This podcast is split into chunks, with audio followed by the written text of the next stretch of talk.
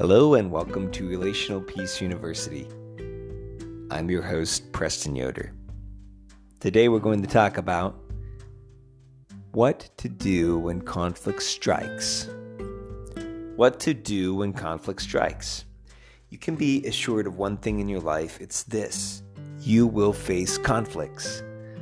Conflicts arise whenever two people have different expectations that collide when two people have two different expectations that collide. This can be as simple as you saying, I want to go to the beach for vacation, and your spouse saying, I just want to have a low key weekend here at the house.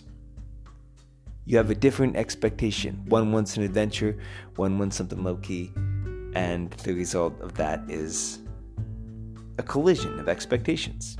You can't do both. You can't go to the beach and stay home. Now, whenever conflict like this happens, and let's take this example and push it out to the extreme, in our last episode, we said that in extreme cases, a person could suppress all their desires and go to the beach even though they don't want to be there.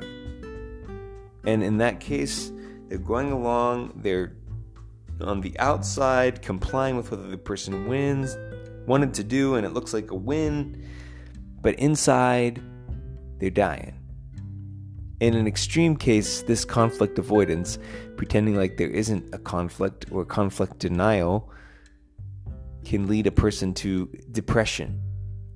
When you have an internal expectation, something that God's put in you that is good, and you're repressing it and suppressing it, you're not valuing your thoughts and your feelings, eventually you start to doubt your own worth. And when you start to doubt your own worth and value, then you start to get depressed.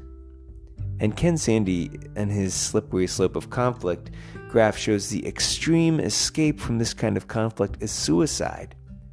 That a person is so tormented and bottled up with their unnamed, unidentified, unexpressed needs, concerns, and desires that were good and given from God that the person self destructs to end their pain. Now, on the other extreme, instead of self destructing, a person might lash out at their spouse verbally. They could be verbally abusive, they could be physically abusive, they could break up the marriage. They could break up the marriage that you always get what you want, and I never get what I want. This marriage is over. This isn't a marriage You get attacked verbally, There could be lawsuits, and in an extreme case, this could escalate into murderous rage. If you've ever seen that on the news, how one spouse kills another, and you wonder, how in the world does that happen? Well, the answer is really simple conflict out of control down the slippery slope where uh, the brain is flooded with intense emotion where the spouse is no longer seen as a friend, but they're seen as an enemy, where rage comes out, whereas Jesus taught in the Gospel of Matthew, what's angry, what is anger in the heart comes out with violent words and then violent actions. And so the root cause of murder is actually anger. And if you get angry, eventually you could become a murderer. So now, lots of marriages survive vacation decision. Most do. And there's a lot of healthy things you can do in between suicide or murder. What you want to do is figure out how to do, how to respond in a way that preserves what's most valuable. And if you listen to our introductory podcast, you know that in Relational Peace University, we're operating under the assumption that the research of Harvard University is accurate. The single greatest factor that influences the quality of your life is going to be the quality of your close relationships. You'll only be as happy as the quality of your close relationships. If your close relationships are shot, it doesn't matter if you've got all the money in the world, it doesn't matter if you've got fame, it doesn't matter if you've got fortune, if you've got recognition, if your close relationships are shot, your health will suffer and your well being will suffer. So here's the thing Your goal is to preserve the quality of your close relationships whenever you find yourself feeling the tensions rise, where you either want to shut down and suppress your desires, which in an extreme case leads to depression, or in another extreme case, you want to lash out, which in extreme case leads to abuse.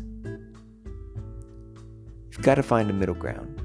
And there is a middle ground, there is a middle way. Now, the first way is on the scale of denial, but a little bit healthier version when you get to overlooking a conflict. Ken Sande, in his book, describes overlooking a conflict as very simply acknowledging the difference.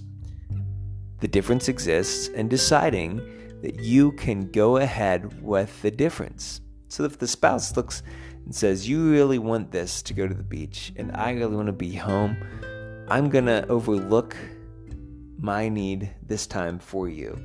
And I'm going to go to the beach with you, and I'm going to try to integrate the same relaxation I was looking forward to at home as much as possible in that trip. Then you then you then you got a you've got a thing there. You can do that, right? And it's healthy. And you're overlooking it. You're not holding on to it. You're not building contempt. The Gottman Institute reveals that their groundbreaking study on divorce shows that contempt is the greatest factor that will determine the likelihood of divorce.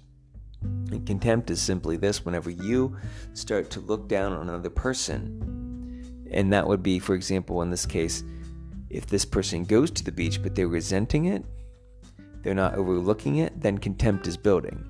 And eventually it will come out with, You always get your way.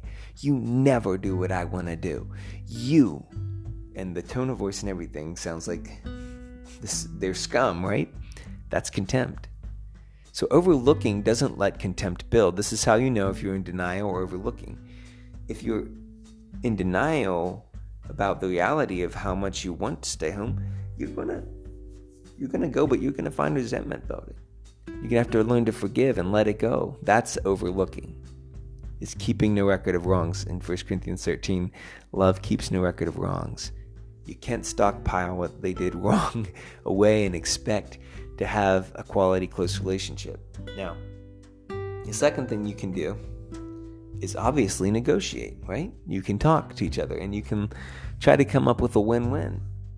Maybe you could brainstorm some options like, yeah, let's go to the beach this time, and next vacation, let's stay home. Or how about this? You take a day off here and let's have a long weekend at home, and then let's go to the beach that weekend.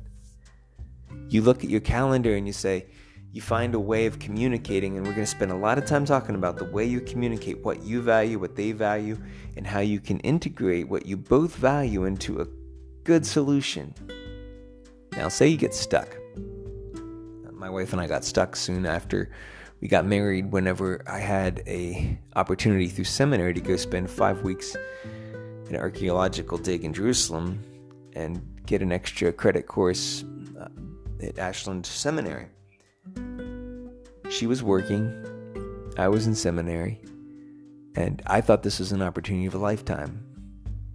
And she thought that life without me for five weeks in Ohio while she's working wouldn't be that grand. And we talked and we talked and we talked about it. I couldn't let it go, and she couldn't feel peace about me going. So what what did we do? You know, we didn't just keep it to ourselves. We went back to our marriage mentor couple and sat down and talked with them. And this is what you would call bringing in a mediator or a third party. Now, there's two ways you can do this, right? A mediator is just going to help you listen and understand what you should do. But there's a, a, second option, which is often used in organizations like churches, uh, which is arbitration. Arbitration is a legally binding agreement that is handed down, and it can be kind of handed down by an authority. So I, we could have gone to a marriage mentor couple and said, "Here's what I think. Here's what she thinks. You guys tell us what we should do." That's more like arbitration. Where mediation is more like you guys figure out what you're going to do. The mediator's going to help you.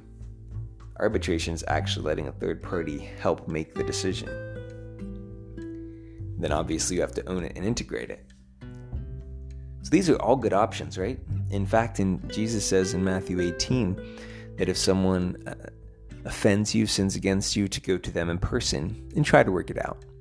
And that principle applies to conflict resolution. Start with a personal effort, make a go of it. Say, hey, let's talk about this.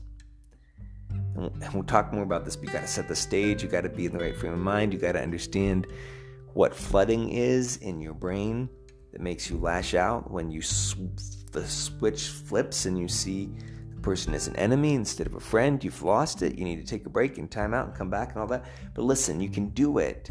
You can go personally, and if that fails, you can bring in a mediator, someone to help you resolve it. And if that fails, find someone you mutually trust and just go to them and say, Help us decide because we're stuck. And get unstuck and protect the quality of your close relationship. Protect it, defend it, live in relational peace. Thank you for joining this episode of Relational Peace University.